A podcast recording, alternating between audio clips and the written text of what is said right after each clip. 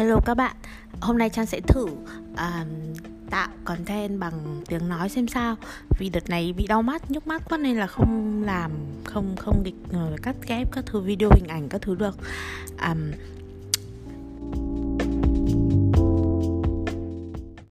Những cái buổi tối như mà bị nhức mắt như này mà muốn uh, vẫn tiếp tục đọc hay xem hay vẫn tiếp tục thu gom được kiến thức hay câu chuyện nội dung thì chẳng còn cái phương án nào khác là ngoài nghe podcast cả. Mà các podcast tiếng Việt thì không còn không không còn mấy cái nào hay cả thì hầu như toàn bằng tiếng Anh.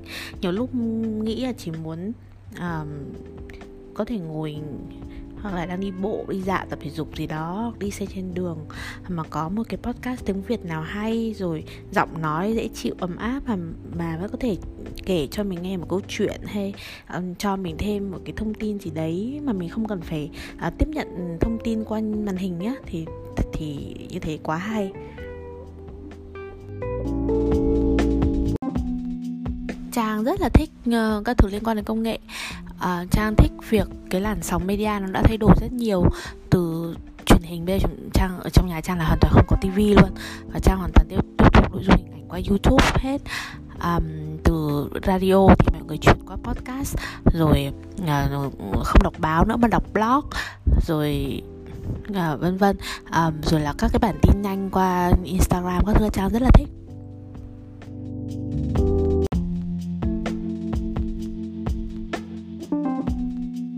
Có biết bao nhiêu nội dung bao nhiêu thông tin mà một con người à, có thể tiếp nhận trong một ngày và muốn chia sẻ cái việc đó cho bạn bè và người thân của mình được biết. À, trang nghĩ cứ nghĩ mãi về cái chuyện đấy.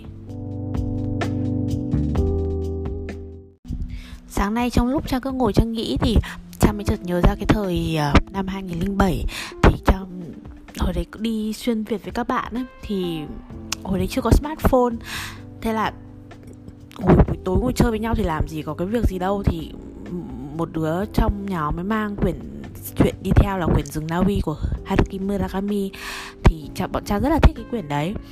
Thế là trong các cái chặng đường ngồi trên xe này, rồi buổi tối ngồi trong khách sạn này, hoặc là ở lúc thì ở ngồi chờ xe buýt ở Bản Lắc này, ở Buôn Mê Thuột, rồi trên đường đi Đà Lạt, vân vân thì bọn cha mới mở quyển cuốn cuốn rừng Na Uy và tất cả mọi người đều đọc rồi ra và chọn lấy một cái đoạn mình thích nhất uh, đọc cho nhau nghe thì rất thích thú với cái việc đấy rồi cha lại nhớ thời ngày xưa, hồi mình nhỏ có cái radio. Không biết các bạn có nghe radio buổi tối không?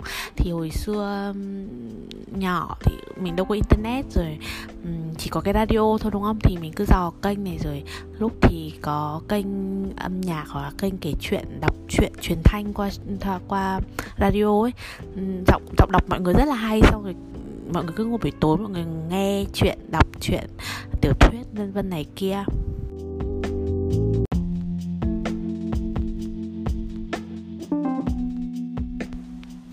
Nói linh tinh đã đủ rồi. Bây giờ trang sẽ à, thử nghiệm cái content này bằng cách là trang sẽ đọc cho các bạn nghe một đoạn. Trang định là sẽ đọc một đoạn ở trong một cuốn tiểu thuyết mà Trang thích cơ. Um, Nhưng mà đợt này hôm nay chưa chọn được thì Trang sẽ tạm thời Trang thử Bằng cách là sẽ uh, đọc một cái đoạn trong blog của Trang. Uh, Vì đấy nó là cái content dạng viết mà Trang đã, đã viết từ rất lâu rồi. Thì hôm nay Trang sẽ thử đọc cho các bạn nghe nha.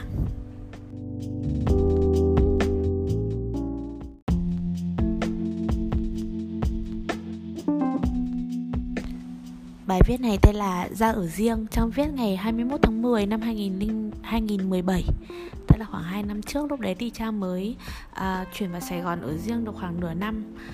Uh, Bài viết như thế này uh, Ra ở riêng Tôi đã mơ về chuyện ra ở riêng từ nhiều năm nay Nhưng mà tới tận cuối tháng 5 vừa rồi mới thực hiện được.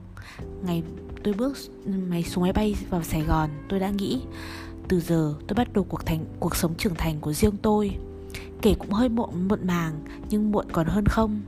Tôi mang theo cuộc sống của mình trong hai chiếc vali Và kể từ đó thì Ngôi nhà ở phố Kim Mã, Hà Nội Nơi nhà gia đình tôi đang sống là nhà bố mẹ Chứ không phải là nhà tôi nữa. Căn phòng nơi tôi, nơi tôi trải qua 10 năm tuổi 20 Những giá dày sách của tôi Những đêm ngủ những đêm không ngủ thao thức vì lý tưởng Rồi vì tình yêu.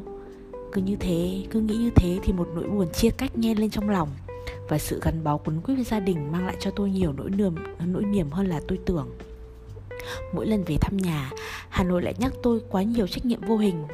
Hà Nội bé nhỏ của tôi ơi, những bạn bè chung, những con đường nhỏ.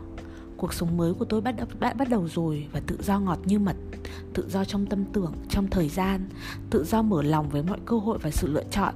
Sài Gòn có lẽ không phải là đích đến mà là nơi chỉ để bắt đầu. Nhưng dù sao cũng cảm ơn thành phố này đã rất rộng lòng đón tôi Và cảm ơn cả những người bạn mới.